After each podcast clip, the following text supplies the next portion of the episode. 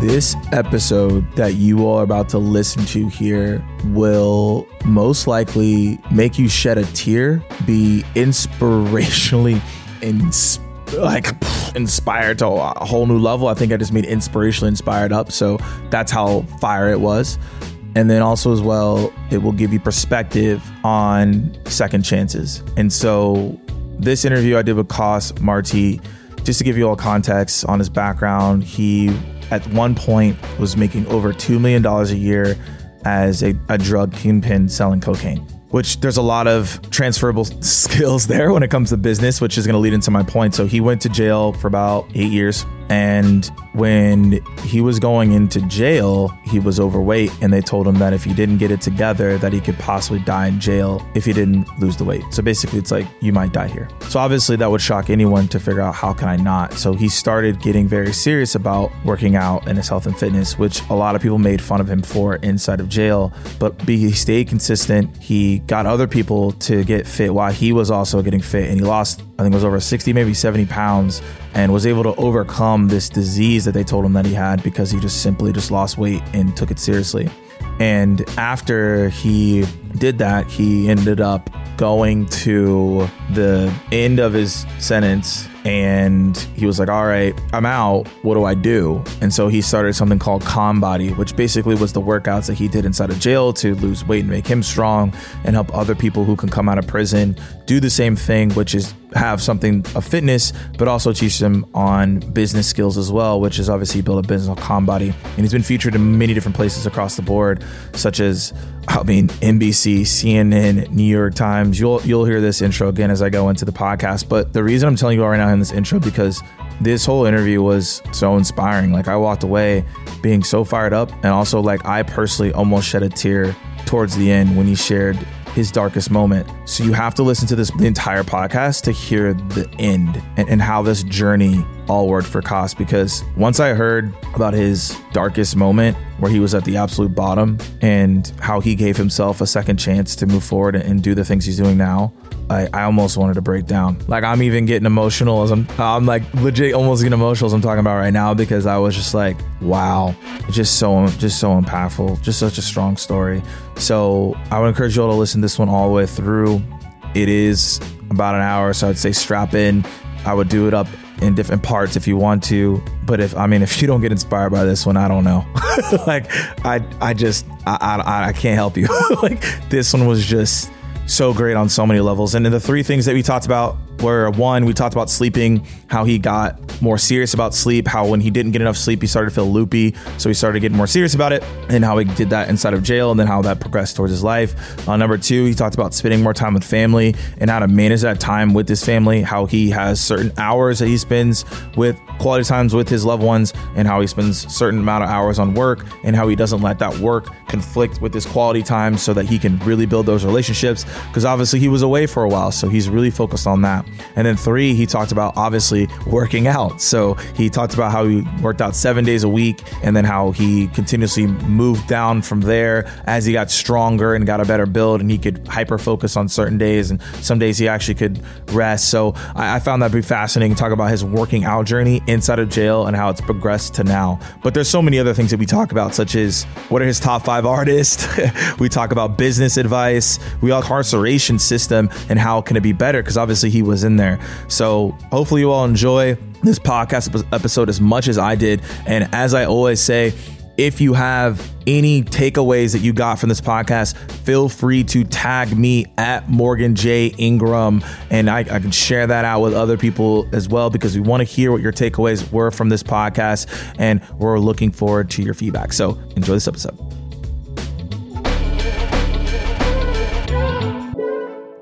Real quick, I want to show some love to one of our sponsors, Lessonly, and my guy, Kyle Lacey over there.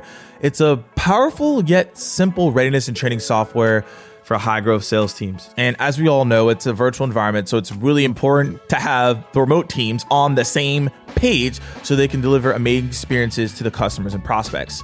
And I love their motto, by the way do better work. Check them out They're helping major brands like HelloFresh, Goodwill, Birchbox, and Thrive Market do success. And a lot of their clients are saying that their software gives them a lot more confidence in the way that they onboard their new reps and their existing reps. That's massive. So, if you're in the market for it, check them out. Easy to use, easy to adopt. It's lessonly.com. So it's L E S S O N L Y.com. And you can also click the link in the show notes to get there as well. I'm really excited to have Coss here. Uh, shout out, he's from New York. Uh, always, always love visiting New York. So good to have a, a New York in here on the podcast. And as I went into all of that bio, um, I'll, I'll, take a moment here to see anything that you want to add. Was that all accurate? Uh, tell the audience about it. No, it's all accurate. I mean, it's a it's a lot. Um, uh, I feel like you told my whole story in like two seconds. So like, you better than me. hey, we gotta we gotta hype you up, man. I've been I've been looking forward to this one. I appreciate I appreciate the opportunity to be on here. Absolutely. So we asked a couple questions before we get into the meat of what the podcast is. My first question is: You're from New York, and New York is the centerpiece of a, where a lot of rap music came from. I'm from Atlanta, and we have a lot of rap music here too. So, so I I have to know who are your top five rap artists. Uh, I mean, I would say like the typical like Biggie, yep. Jay Z, you know, um, Big Pun for sure, uh, Tupac, um, just like a lot of old school, you know, '90s. Um, and now, you know, I, you and ATL, but I love I love Jeezy, especially you know the, the Trap or Die beginning just was that was like my prime years in in uh, dealing on the streets, and so that that was like all like inspirational drug motivational. you know? It really was. yeah, it's just like you know, boosting your ego up that you're gonna be like the uh, extra kingpin. You know what I mean? So that that was uh, I love Jeezy. Yeah, yeah. Shout out, shout out to Jeezy and it's crazy because I want to think of Jeezy, obviously the Gucci Mane beef, the Jeezy versus Gucci. That was that was something special to see here in Atlanta. But yeah, that when Trap or Die came out, man, the like we were bumping here in Atlanta when that came out. yeah, I, I, remember just like rolling. Uh, I had 22 inch gold spinner rims on a Fleetwood Cadillac, 1993. Wow.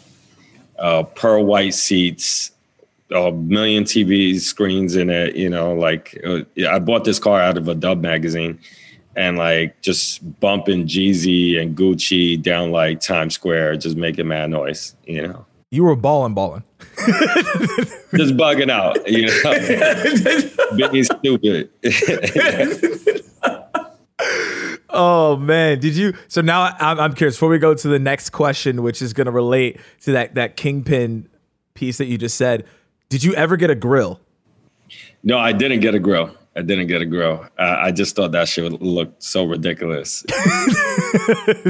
I mean, you said the 22 inch rims. I was like, maybe he got a grill too. I don't know. nah, nah, I didn't. I didn't go into that grill. I think that was like, I, there was people in New York that had it, but it was like more of a South thing, you know, Paul Wall type yep. deal. Um, but yeah, I thought that looked ugly. You know what I mean?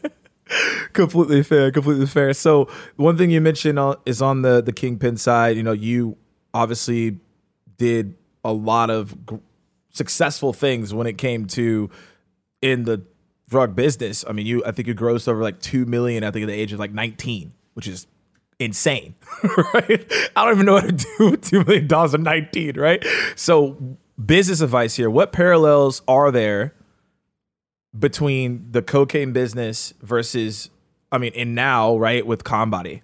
Yeah, I mean, uh, everything is parallel, you know, marketing, branding, uh, managing a team.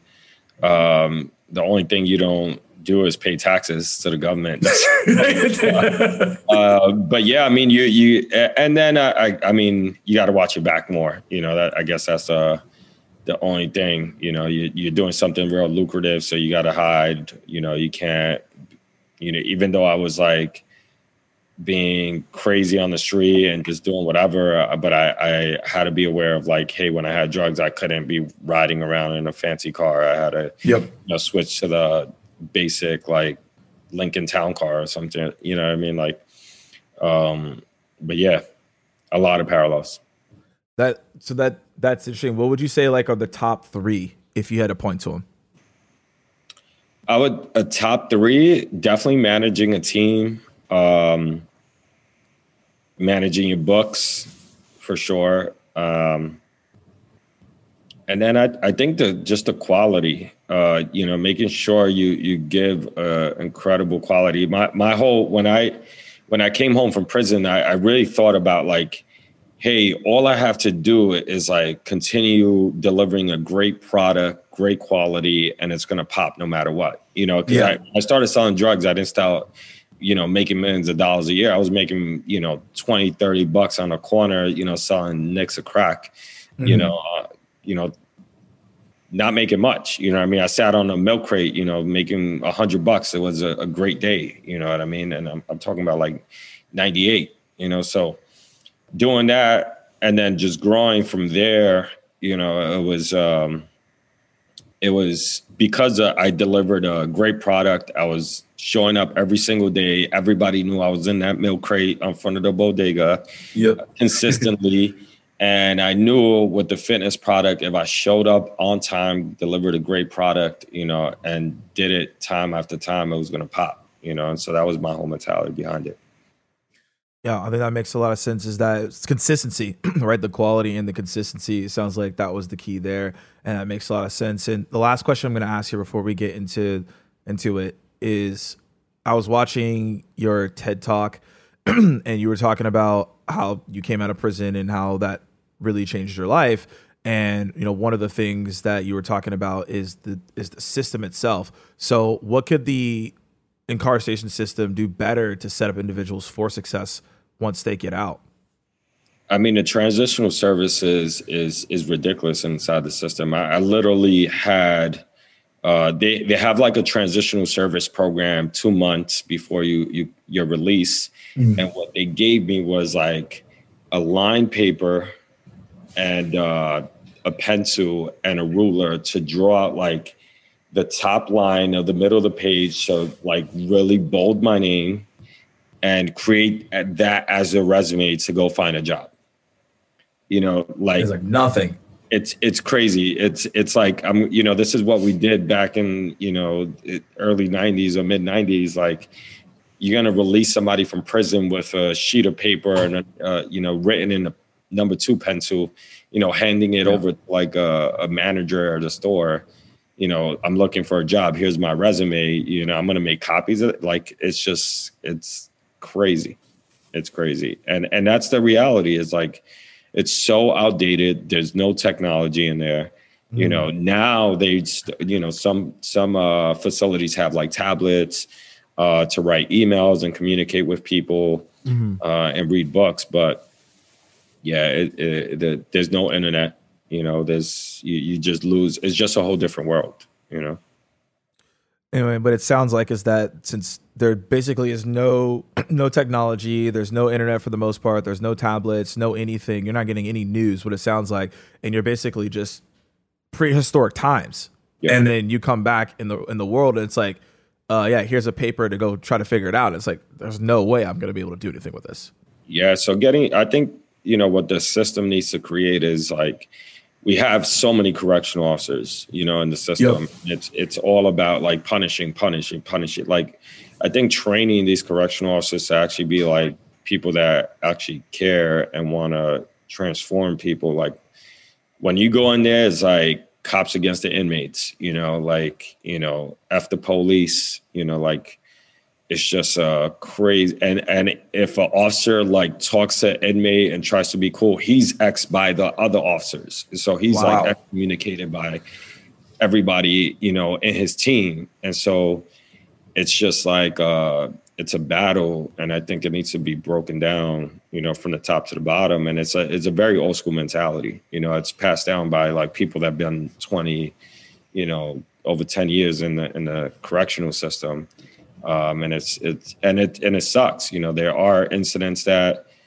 you know, uh, officers beat down the inmates, inmates beat down the officers. You know, and there's altercations like that. But most of the time, like, you know, people want to go in there, keep their head down, you know, read books and get out, you know, and get back home to their family, man. But yeah, yeah, I think you know when people think about it, it's that earlier point you made is that like officers going at the inmates, inmates causing a riot, and I don't think most people think about like, hey, I'm just trying to get home back to my family. Might have gotten caught up in something that wasn't probably involved in, made a mistake, whatever that was.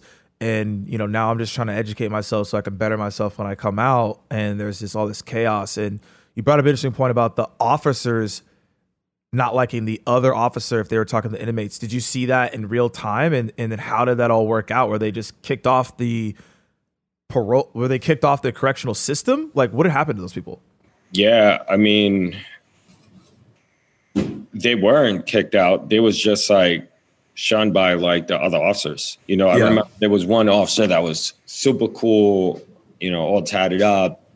Used to talk to us, but he was just like a, a lonely ranger, you know, just like did you know said hi bye but never and it was just and and the and the racism between the correctional officers is crazy like you can't even like when i tell people they used to call us like niggas and spick you know excuse my language yep that's what they called us you know in there you know that's soon as we get off that Rikers Island bus, because Rikers Island is, you know, it's the largest jail in, in, in New York City.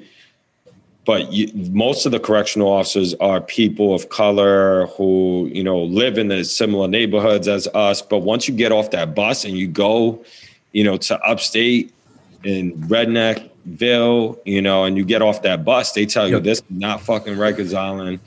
You they call you N word, S word. You know, they it's just crazy, bro. It's it, and it's just unbelievable, and you can't do nothing. And it and and I've seen people react. You know, as soon as you because I've been on that bus twice. I, yep. I went off twice, and um, same thing, same thing every time. You come out with shackles. You're tied up with somebody else, mm-hmm. and somebody reacts, and they go into the box and they get beat down you know, and it's it's just a sad reality. And, and I uh, and I was talking to uh, uh, somebody at Vice, um, and I'm I'm part of this uh, nonprofit organization called Fortune Society. It's a big mm. nonprofit in New York that's tackling criminal justice reform, but they want to bring body cams to those correctional officers because nobody's knowing what what's happening in there. You know, no. we know what happened to George Floyd and all these incidents because all these officers in the streets have body cams now, or the public has cameras. But when you go on there, no one knows from the community, no one knows from the public what what really goes on, you know, and they get they get away with a lot of shit. Yeah, I mean that's that's crazy, man. I mean, it's really I mean, it really speaks to like where we're at in the world as a whole. Like people are starting to obviously wake up to what's happening. In the George Floyd situation. No one would have known what's going on if someone wasn't filming or we weren't in the social digital age that we're in now. And because it sounds like there isn't technology in those jails, right, in those places, that's why these things aren't happening. So, I mean, it, hopefully that happens where they do have those body cams and the system starts to level up and and move in a way where people could come out and, and feel positive which you know you came out and you had some success and you're continuously seeing success and this is what we want to go into. So what we always ask people when they come on the podcast are what are the three things that you do outside of your career and work that have helped you be successful in what you're doing so far? I think um sleeping you know? Okay. Because a lot of people think you know and, and i think this is a myth where you know work work work work work you know and you have to be a 24 hour guy. And that's how it was when i was in the street you know? But i make sure i get eight hours of sleep you know? And i i, I it makes me way more productive you know? So i think i'm a big you know uh, supporter of sleep like making sure i get those eight hours you know? And and and just blocking that off and like after nine o'clock, I'm not looking at my phone. Like I don't, I you know, I'm looking okay. at me sometimes. I go to sleep, you know, read, and that's it. You know what I mean? Um, spe- definitely spending time with like family mm. uh, is big. You know, my wife, um, my dog, and just like really taking that time out. You know, and and escaping from. You know, my mind is racing because I have like like we, we, you know before starting a podcast i told you i'm like back to back back to back back. Yep. my life like that last like eight years or so you know since i've been home. And i just been really eh, you know after doing that for so long making sure like at a certain point i'm dedicating a certain time to the family and not you know so time management.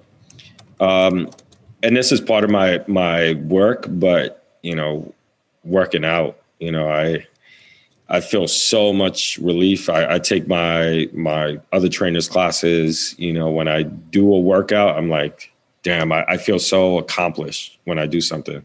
Uh, you know, and and get my day started with just working out. And and I'm not I'm not I'm a big workout component person, but I'm right now like I'm not a person that's been working out seven days a week like I used to do it when I was incarcerated or mm-hmm. you know when I came home I was just like work working out every I was working out three three hours a day, like I was going hard. Um, but yeah, when I do do it, like four or five times a week, you know, I just feel so much accomplished, and I want to do it every day. But I'm getting there. Oh well, man, we got a lot to unpack here. So sleep, spending time with the family, which is like the time management piece, and then working out. I want to start off with working out first because this is what your whole main part of your main story is about how you started working out because the doctors were like, "Hey, you got you got to get together here." And the theme of this whole entire episode is how to give yourself a second chance and and second chances because of, of what you've done so far. So my, my question to you on this one is how did it feel when the doctor told you, hey, like if you don't get this together, this could affect you and, and possibly kill you? Like how how did that moment feel? I I was confused. I was hmm. shocked because I was uh 23 years old. Yeah. You know, I went in there and I'm like, nah, I'm not gonna die. You crazy? Like I'm not you liar. yeah, you know, like I just didn't believe, yep. you know, and and I mean they have my test results, they have like, you know, my blood work that they took, you know what I mean? And I'm like, you just don't uh, for me, I didn't trust the system and I was confused. I know, like uh, as a kid, I was pretty active playing sports, but when I got involved in the streets and just got my head, you know, in in that world, like I was sitting in a car just on drugs, smoking, drinking, and didn't realize I got so big. You know, I, I got pretty overweight, and um, and I knew I was slow. I couldn't run. I couldn't, you know, play sports like that anymore. Um, so I knew I had to, you know, work on myself, but I was shocked when they told me, "Hey, we're going to place you on medication," and and um, and I was confused, and that's how that's how I felt. And and how quickly did you make the transition to be like, I need to start working out, or did you have some reluctance to start doing it at first? No, I went I went back to my cell and mm. started contemplating and moving. you, you there by you know I was there by myself, and I'm like you know what? Let me just knock out. Let me try to knock out a few push-ups. You know, I, I was trying to do dips. I did a couple mm. jacks. You know, and and started moving. Yeah, I think in like five minutes, I was just like, "This is too hard. I'm not doing this shit." There's a reason why I did this in the first place. yeah, and I just laid back on my bed, and um, I remember just contemplating uh, the next morning, and then they called the rec, and and I was like, you know what, I'm gonna go to the yard. And I went out to the yard. And I remember just trying to run. I was running from one pole to the other, then walking, and, and the the the whole yard is the size of like a track and field racetrack, you know. Okay. And um and I was just like maybe running like 50 meters and then walking 50 meters and then walking. And then I just started progressing and then i tried you know, the most embarrassing thing in prison as a as a big guy you know i was i was trying to do a pull-up. And um and in prison you know there's they have the pull-up yard bar in the yard and you have like a line of like 20 30 inmates you know and you're going back to back. Like you you know as soon as you you do your pull-ups you're doing dips and then push-ups and we call it around the world. And so I'm like standing on a line. I'm nervous. You know, I really want to try to do a pull up. I'm you know, and I try to get up there, and I was like struggling. I just, I just held the bar, and then I was like, "Yo, can you push, push up?" And and I just hear the other inmates just like making fun of me, calling me honey bun, fat Forrest Gump, and all this shit. And and uh, and I just, I was like, "Fuck it," you know. You guys could make fun of me, but I just kept moving, you know, and kept doing it, you know. And I did it for myself. And and where does where did that mentality come from of just like screw it, I'm gonna keep going, even though everyone was making fun of you? Because most people probably would have quit there, right? I'm like, oh, I'm getting roasted. I can't even do I can't even do this pull up right now. Like what? So like, how did you move forward on that?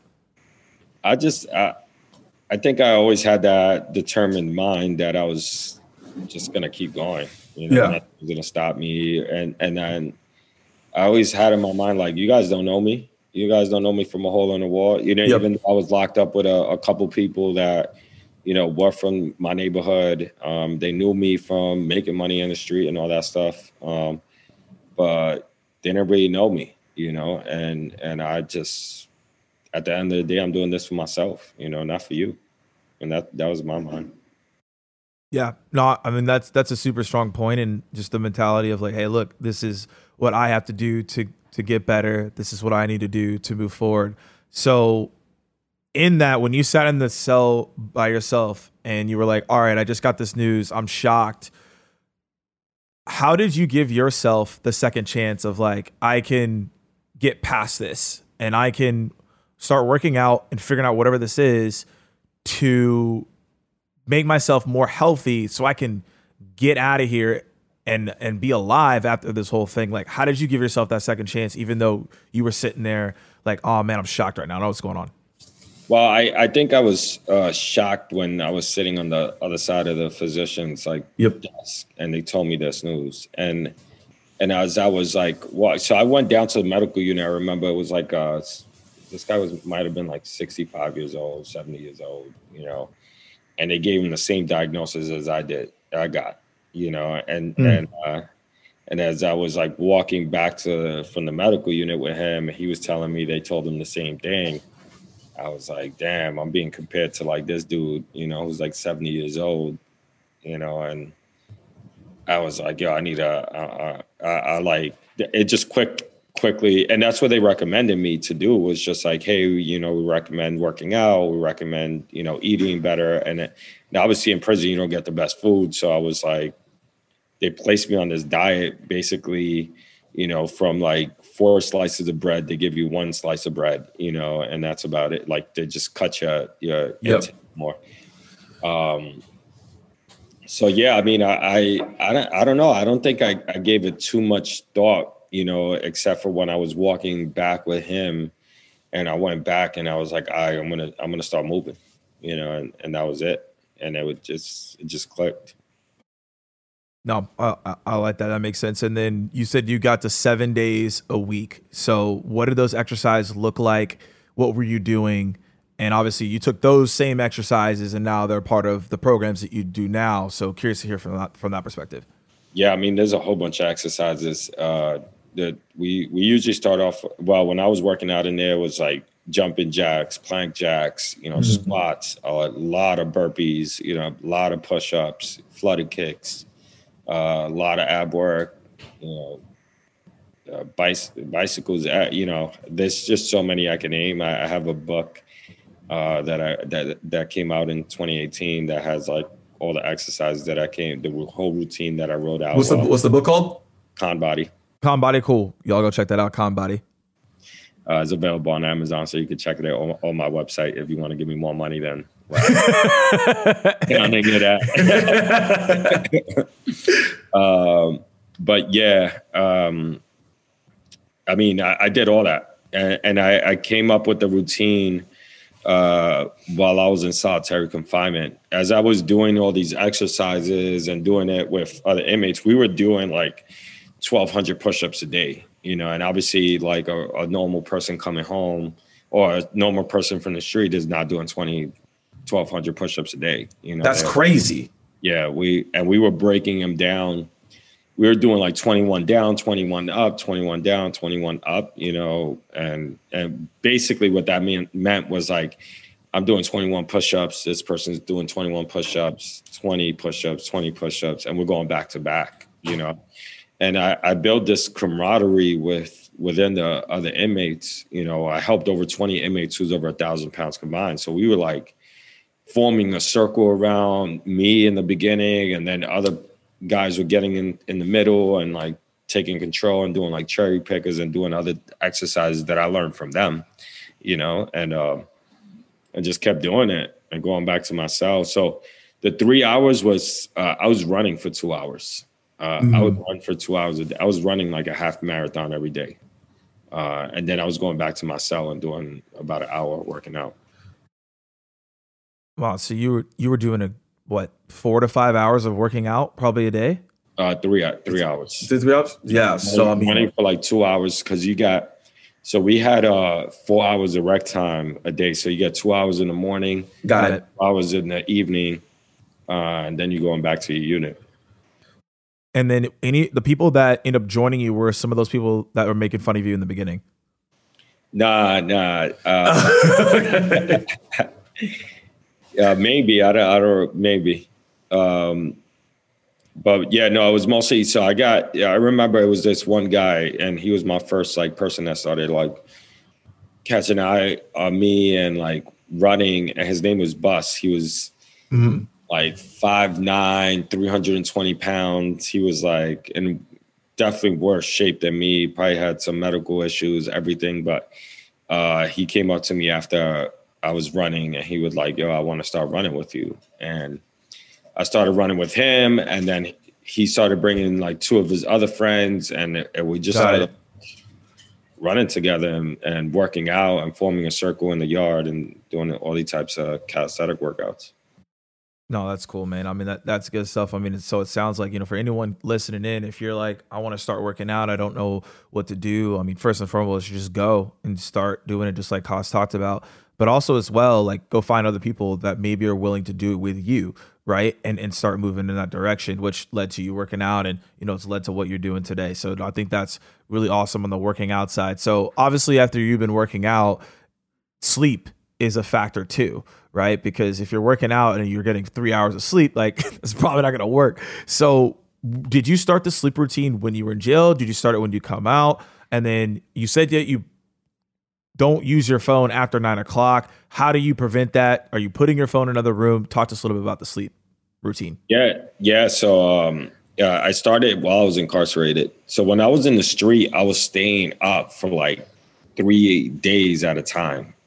That's I, wild. I, I was I was like because my so the business didn't stop. We had a 24 hour cocaine mm. delivery service. It was it blew up. I had over 20 hour 20 different drivers around the tri-state area and like the phones and dispatch it was just like a constant service that was just nonstop and i was like deeply involved in everything and um and so i didn't get any rest my my mine was like you know uh, i forgot who said it in in a rap lyric like you, you know you you rest when you die i think nas said it um but yeah, um, that was my mentality. And then when I went into prison, like you get lights out, you know.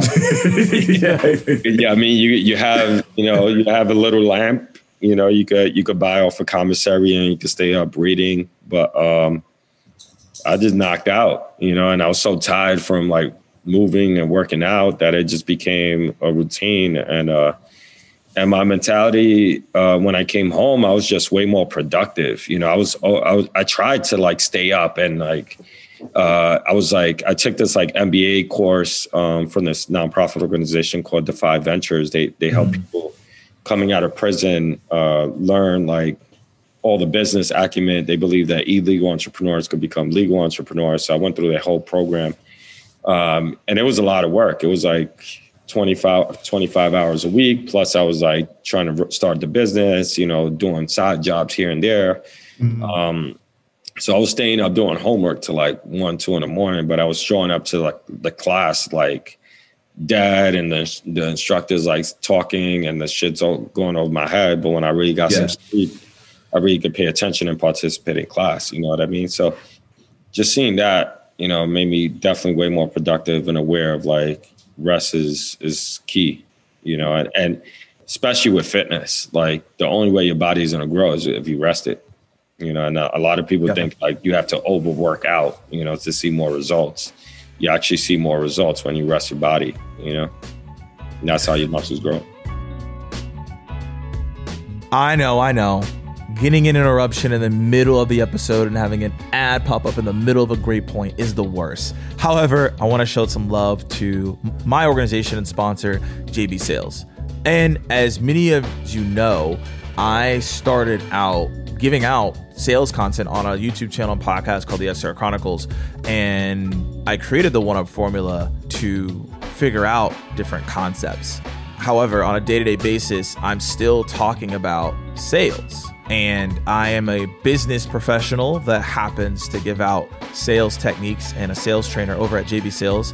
And we train reps for leading companies like Slack, Google, MindBody, Salesforce, and many fast growing companies like that.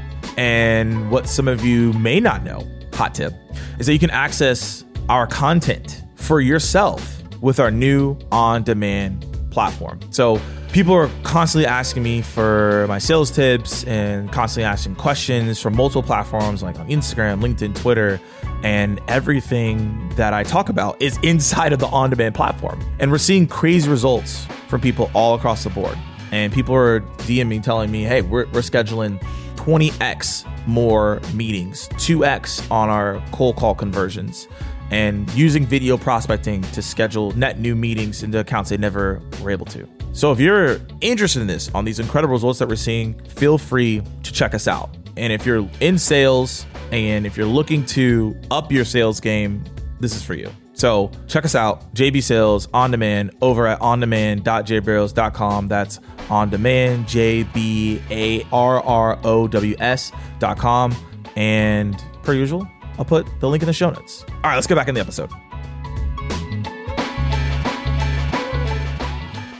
Yeah, I think that's a that's a really good point. We had someone else on the podcast as well, uh, and she talked about how important sleep was to her. She gauges it by like REM sleep and things that nature. So is is pretty interesting. But yeah, I 100% agree. Getting the sleep is going to help you recover, help you really focus in on the things that you need to do when it when it comes to that piece. And even going further in into sleep, how how do you feel today, or in any day across the board when you don't get that sleep? Let's say you only get like five hours. You notice like you're cranky, you're off. Like what happens there? Yeah, I'm not. I'm just not focused. I'm loopy. Um, you know, I'm not. I'm not motivated. Uh, but I haven't like really had that experience in a while. You know, I, I think I was having that experience when I was like on a plane pre-pandemic. I was just like traveling so much. You know, yep. 2019, I took over 100 flights. Um, so it was it was crazy to, and then the time zones were just time zones the worst. The red eyes. I was like living in LA, you know, and New York, going back and forth, and so it was just crazy. Um, but yeah, I mean, nowadays, like with the pandemic, I make sure like I'm focused, and and then with the after nine o'clock, I just like like put my phone on the charger and like set it, you know, in, in my bedroom in the nightstand, and I'm, I'm just sitting in the living room, so it's not even around me, you know, like yeah, I'm not even paying attention or focusing on none of that, you know. So, what made you pick nine o'clock? Is because you're going to bed early? Yeah, I'm going to bed early. I, am like getting up uh, usually like six in the morning. Um, so, and I'm I'm sleeping by like 9 30, 10 o'clock. You're out. out. I'm out, and, and, like no, nothing could wake me up. I'm like a person that you know they could be like bombs going off, and I'm gonna go sleep. I'm gonna sleep. I think I think that's a that's a great routine. I think for everyone listening in, like if you're struggling with sleep, it's putting that putting the phone away, turn maybe turn off the TV, go and do something else, right? So that you're not feeling distracted. So I think that's a really big point there on on the sleep. And I think everyone can really start diving into that. And one thing you talked about was the pandemic, and I'm I'm assuming that due to the pandemic, you were able to spend more time with your family. And you talked about time management. So, how has your time management changed during the pandemic? What are some best practices you can share with some people that are entrepreneurs or high achievers? So a lot of a lot during the pandemic, a lot of people were like, "This this feels like lockdown, prison." But I'm like, "Yo, you guys have no idea." He's like, it's like, it's like not even close. yeah, but that, then there is similarities. You know what I mean? A lot of people had no idea what to do. You know what I mean? Yep. So I was I was in solitary confinement for for a while. You know, I did eight months in the box, um, off and on.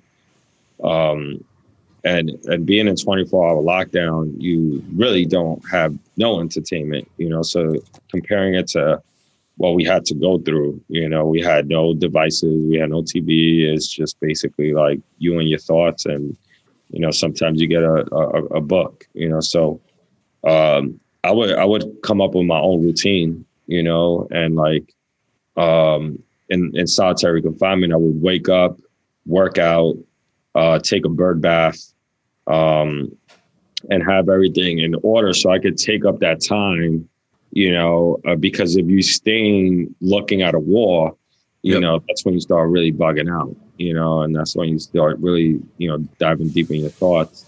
Uh, and so I really had everything time managed, you know, while I was in solitary and writing and reading and, you know, working out and all that stuff. And, and I kept that same time management and routine, um, you know, moving forward. Um, and that's, and, and that's very important with me. Like, you know, making sure I, I take out that time to dedicate, you know, to my family, at a certain time, you know, make and there, there is times, you know what I mean? Like there's an event that happens like once a month that I have to, you know, go work a little bit overtime, but for the most part, just keeping that same routine, you know, and staying focused for sure. Um, I don't know. I, I love spending time like uh, with my my wife, um, you know, and I just I don't know. It, we grew stronger in in uh, the pandemic. You know, most people grew apart. Like, yeah. unfortunately, I, I, guess people saw real real colors in relationships. I, I, you know, for us, it was like we couldn't we couldn't be apart. I mean, that's a beautiful thing that you were able to get more together, and and it, that is what has happened, right? Some people are like, "Yo, I." Don't really like you.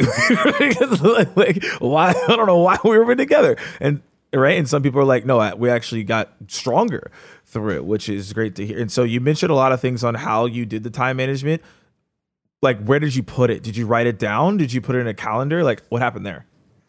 Yeah. So, um, first when I came home, uh, my like time management, I had like a big calendar. Like I would have like how, how like a whiteboard? Like no, you know how the you know people used to have on the desks like the big calendars that you rip off month to month. yes, yes. And the squares are like the size of these like boxes right here, and so yep. I would because I, I had so my mentality was so like stuck before you know uh, my, I was like stuck in like 2008. I went in like to the beginning of 2009, so I missed yep. like Obama uh, terms, uh, and so I was stuck when I had a flip phone. You know, so I thought this is how that's so wild. manage my calendar. You know, I had to like write it down, and I had no idea what a calendar invite was. I had no idea like all this technology. There was Facebook, Instagram, Twitter, like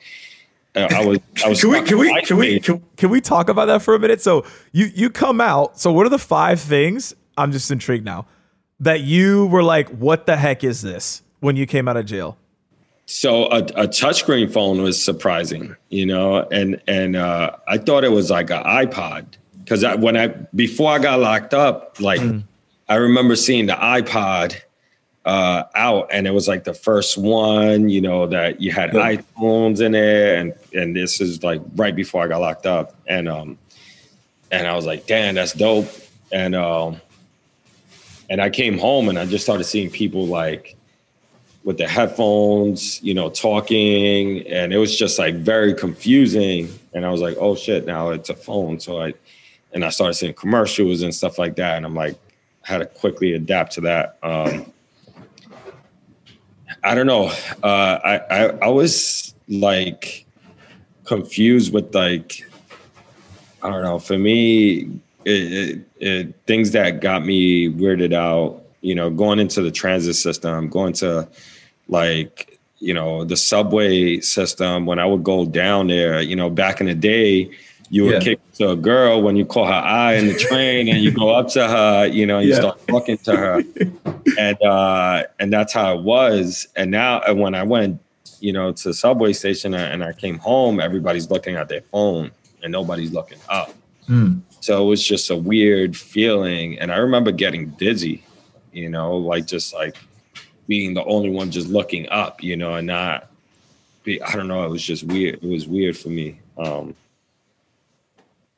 payphones, like I remember when I, the first day I was released, I was released, uh, uh, I was released in the Buffalo area, which is like eight hours away from New York on a mm-hmm. R, uh, one hour flight. And so I, I took I went on uh, Buffalo International Airport airport over there, and I, I couldn't find a phone, you know, to make a phone call, and uh, I was looking for a payphone, and there's nothing to be found because payphones went out of business, and so I'm like yeah. asking people for phones, you know, and it's just weird. Um, I don't know. I, I, I got to think about it, you know. But there was a lot of there was a lot of changes, new buildings, uh, a lot of women wearing yoga pants now. and, and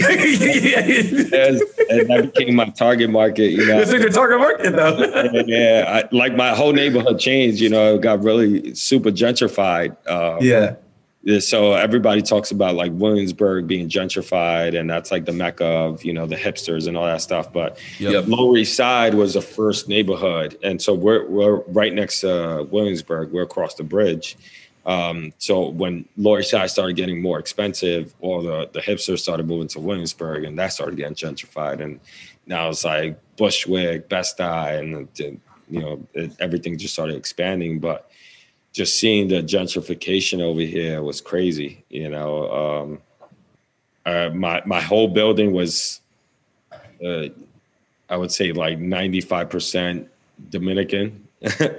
um, you know, it was like two Puerto Rican families, one Mexican family, but like primarily Hispanic. Um, and when I came home, it was like fifty percent. You know, and now there's uh, like six apartments that are Hispanic out of the the thirty you know, and that everybody's just like white from like Ohio, you know. Um, That's uh, crazy. It's it's crazy.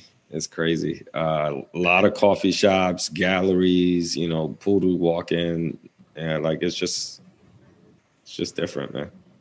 Yeah, um, that uh, yeah. I was when you mentioned that, I was curious to dive into it because I can only imagine what eight years you you come out and you're like, wait, what what is this like? And just I going from like flip phone to touch screen. That's wild. But I know I, I interrupt you right in the middle of your time management. I don't know if you wanted to finish up with anything on there and, and how you make sure you you spend time with your family during all the crazy things that you have going on. Yeah, I mean, uh, right now I live by my calendar. Like I, you know, I, I the calendar, Google Calendar is like what directs my life, and I think like yep. AI is gonna be taking over and like put yep. down there and I'm just gonna do it and run into a wall, you know. But like that's that's how I manage it, and I block off like time, you know, after like five or seven o'clock, depending on the day, because I'm sometimes I'm like teaching classes all the way to like seven thirty. Um, but that yeah, that's that's it, you know.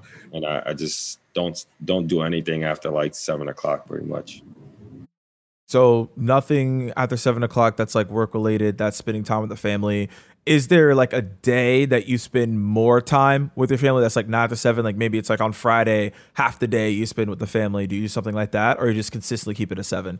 Yeah, no, uh, weekends for sure. Like Saturday, okay. Sunday, like uh, if if I could, I try to spend the time with my son uh, as much as possible. Um, uh, and my son is already grown. He's he's going to be 14 now. Like it's it's crazy.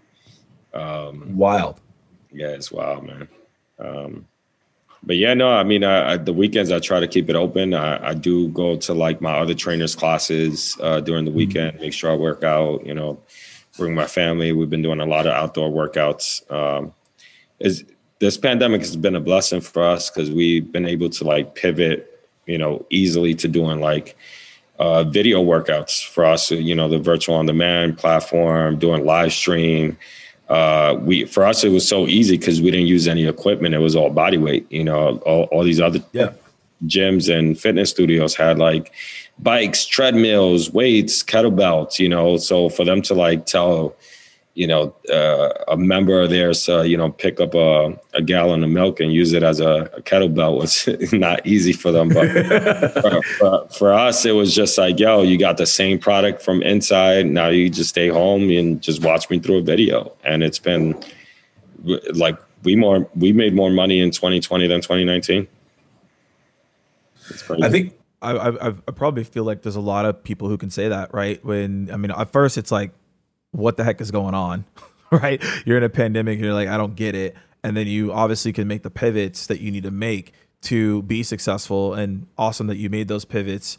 Uh, we did the same thing from a sales training standpoint. We did a lot of our stuff virtually when we used to go in person. And at first we were like, wait, what do we do? Um, even though we had done some remote training before, it wasn't a consistent thing we did. And now we've made we've we've done better now in a remote setting than going on site. So it's really just taking advantage of the things that get thrown at you and figuring out how to move forward with it. Which a follow up question on this on everything that we've talked about because a lot of this comes down to intrinsic motivation. And I'm curious, like, where does that intrinsic motivation come from for you?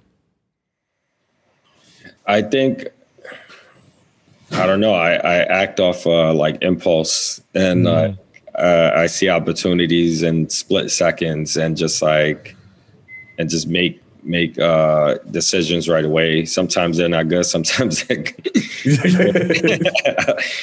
um, I don't know. I think I saw. I, I, think it comes from like you know seeing like my mom, uh, you know, come here and and hustle. She was uh, there was this company. It was like it was called Jafra. It was uh, like a lotion. It was like an Avon company, and I remember her just like you know, we'll be in the in the train and she'll just be like squared in lotion on uh, on the person that was sitting next to them. Like, there you go. Awesome. you know, like it was, and and that, and I, I think we got it from her. And this, this, I don't know. Like my my brother is is success. Like my all my siblings are. You know, we've made it.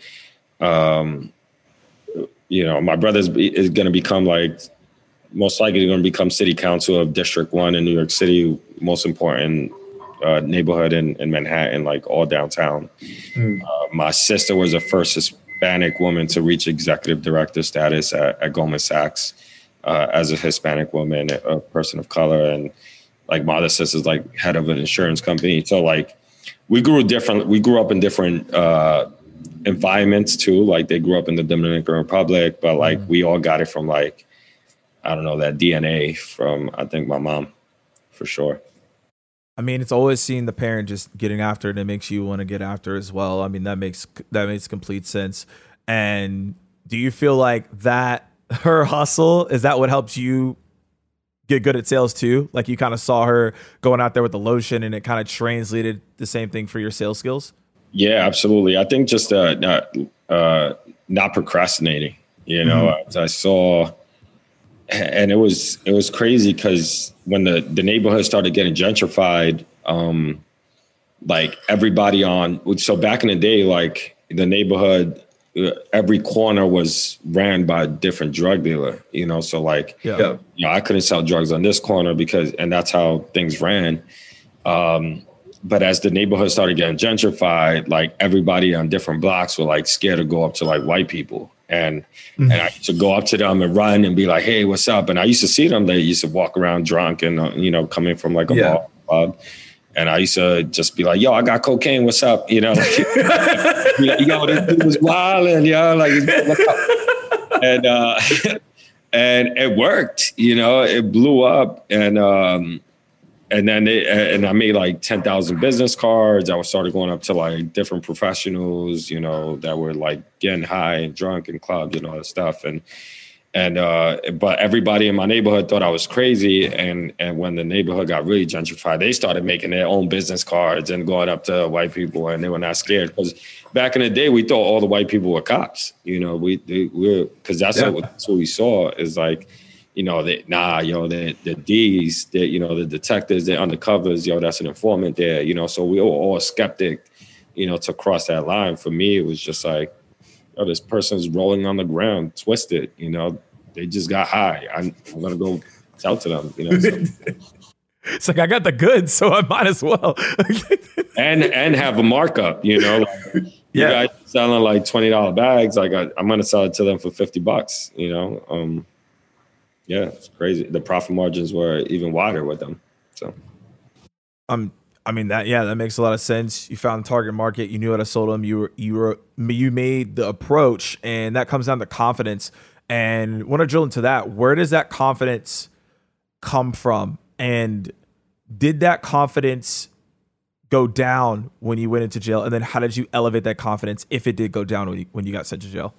So I think the confidence came, uh, I guess, just like maybe as a kid, just interacting with everybody in the neighborhood, you know, like uh, playing sports, you know, I got, you know, people talking shit in the basketball court. Like, I got also, you will never find a yeah. place where they talk trash more than basketball. yeah.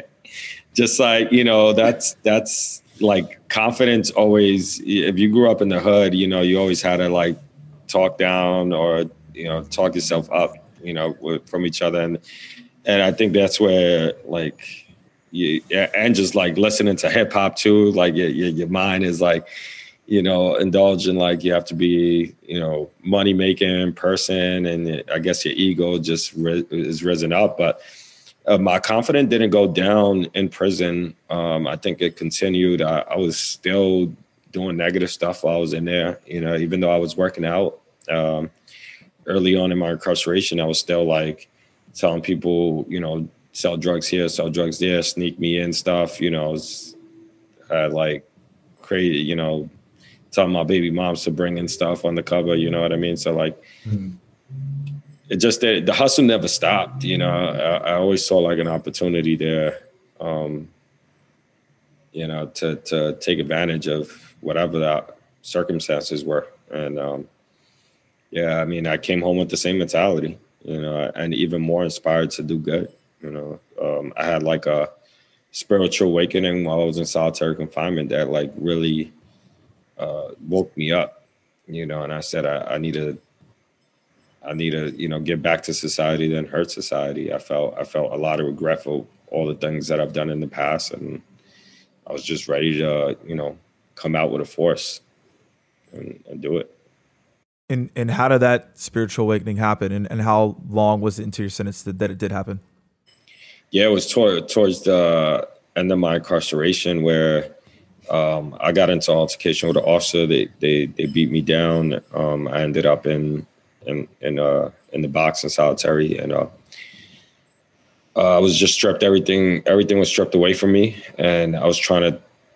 Um, I was about to come home in two months, and I remember like, you know, receiving a paper pen and envelope from a, a, a, officer, and and I quickly wrote a letter to my family, letting them know I'm not coming home, you know, because this officer is, you know, doing this, but I, I might be able to beat this case if you get me a lawyer. And and I realized I had no, you know, stamp to send out this letter with, and um, and I'm sitting in solitary for like three or four days, and and my sister uh, finds out uh, that I was in the box because I was constantly calling home, and my family didn't hear from me. And my sister's like super religious, Mother Teresa's child. Like, mm. you know, we said she's gonna marry Jesus one day. we joke about that, but she um, she reads the Bible every day and like just like very spiritual. And and I remember her writing me a letter telling me like read Psalm 91 from the Bible um, and I, I was like, get the hell out. I don't need God. I don't need religion. Like I took that piece of paper, I threw it in the corner of my cell and I lay back on my bed. And I remember out of boredom, you know, all I had in my cell was the Bible because uh, she gave me a Bible early on in my incarceration, and that's the only thing that follows you around throughout your whole incarceration is a Bible. Um, and I pick it up. I turn to Psalm 91 that states, "He who dwells in the shelter of the Most High will, will uh, he who who he who dwells in the shelter of the Most High will rest in the Almighty. I will say the Lord, He is my shelter and my fortress, my God in who I trust. And I remember reading that, and in between the, the Psalm pages, there was a stamp that fell out of my Bible, mm. and it was a stamp that I needed to send this letter to that I wrote out to my family, trying to get help throughout this whole situation. And I felt like that that little whatever 25 cent 30 cent stamp whatever it was worth back then like just gave me hope you know and and i i was like there's something bigger than myself i don't know if who put the stamp in there i don't know if it was there you know i just it felt like i got chills for that second and i read the bible from front to back and started realizing you know I was really hurting people. You know, I was not only affecting my son, my family, but the, the thousands of people I sold drugs to, and I was just creating this whole web of destruction. You know, and I said I wanted to give back in some sort of way, and there's where ConBody came about in my head, and that that that cell, I was just like. How can I give back? And I was like, I'm already helping the, the inmates in the yard work out. This is my passion. This is what I want to do and I came home and, and started doing it. And uh, and and that cell is where I wrote my my book. You know, with my whole work, workout routine. I wrote out my experience in that that cell. Um, and I, I came home a year later behind that situation and and uh, and just started doing it. You know, and I did everything I wrote down. You know, and that's that. There's where you know my change happened. Uh, I got I got goosebumps over here, man. That's that story is very captivating, and at the same time, hopefully everyone you know listens to that again because there's a lot of just great points in there. And if that situation didn't happen, if you didn't get put in the box, you probably would have came out and not have started ConBody, is what it sounds like. So the situation at that was was the best thing for you for your whole entire future. And um, shout out to your sister for for sending you uh, that verse and, and and and giving you that perspective to really think. And I appreciate you sharing that. And I know we're, we're wrapping up here because we we got the back to backs we gotta we gotta be mindful of. But a couple lasting questions at that point when you were in the box and you were getting towards the end of your incarceration and then you were sitting there and you threw that Bible verse in the corner was that the lowest point that you've ever been in your life yeah, I think so. I think so. I felt hopeless. I felt like I didn't know what was going to happen to me. Um, I was, I was, the the officer was basically stating that I was attempting to assault him. You know, so I was facing another charge. I didn't know, you know, what was going to happen. You know, um, so I felt, I felt down. I felt like I left let my son down. You know, I, I told him I was coming home in two months, and I didn't come home you know, and so it was, uh, yeah, it was a, it was a low point for sure. I mean, hey, got out of it, right? Moved on, got where you needed to go, and as we wrap up this final part of the interview, uh, the question we always ask people at the end is, what is the number one piece of advice that you've gotten recently? Mm. I, I don't think um, the number like recently, but I, you know, the previously, like the best advice I got was just trust the process, you know, mm. really just trust the process and everything's going to work out. And, and, I think that's when somebody, this guy named Charles Hulk, uh, when I came out of prison, said that, you know, uh, to a group of us. And he was like, if you continue, you know, showing up and delivering and, and being consistent and trust the process that we're putting you through, you know, and this is part of the Defy program. Um, everything's going to work out no matter what, you know, and and that's what I, I, that that's just been like my faith, you know, my inspiration quote, you know, to like really just trust the process and trust the journey, and and no matter what, I was going to wake up and have family, I was going to have clothes, I was going to be able to eat, even if I had to stand on a a food line, you know, like God is going to provide no matter what, and I'm going to just keep moving. And, there's nothing.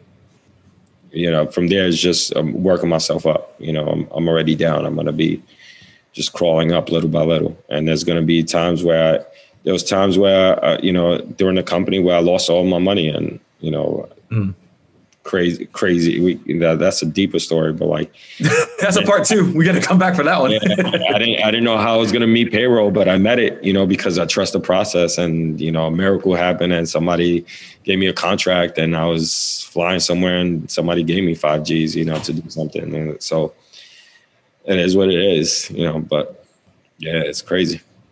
Yeah, you know, I, I love that you said that. You know, one of the things that I always tell people is that you have to be more emotional about the process than the outcomes. And the more you focus on how you're going to do the process and, and what can you learn through it to get the results you want, the better that it'll be for you. So I'm glad you shared that. And the last question here is uh, where can people find you if they want to know more about your story, know more about Conbody? Yeah, so you can come check us out at Conbody. That's C O N as in Nancy B O D Y dot com. Uh, you can hit me up on Instagram, Twitter. Uh, we got all the platforms, Snapchat. Check out our TikToks. I'm doing a lot of goofy videos there. but yeah, I mean, you know, hit us up. You could join our virtual on demand platform. It's only $14 a month. Uh, check out my book too on Amazon right now. Um, but yeah, hit me up. C O N B O D Y. Awesome. Well, well, Coss, I appreciated this interview with you. Thanks for sharing your insights and also sharing your story. And as I always say, y'all, one up, and we'll see y'all next time. Thank you, Morgan.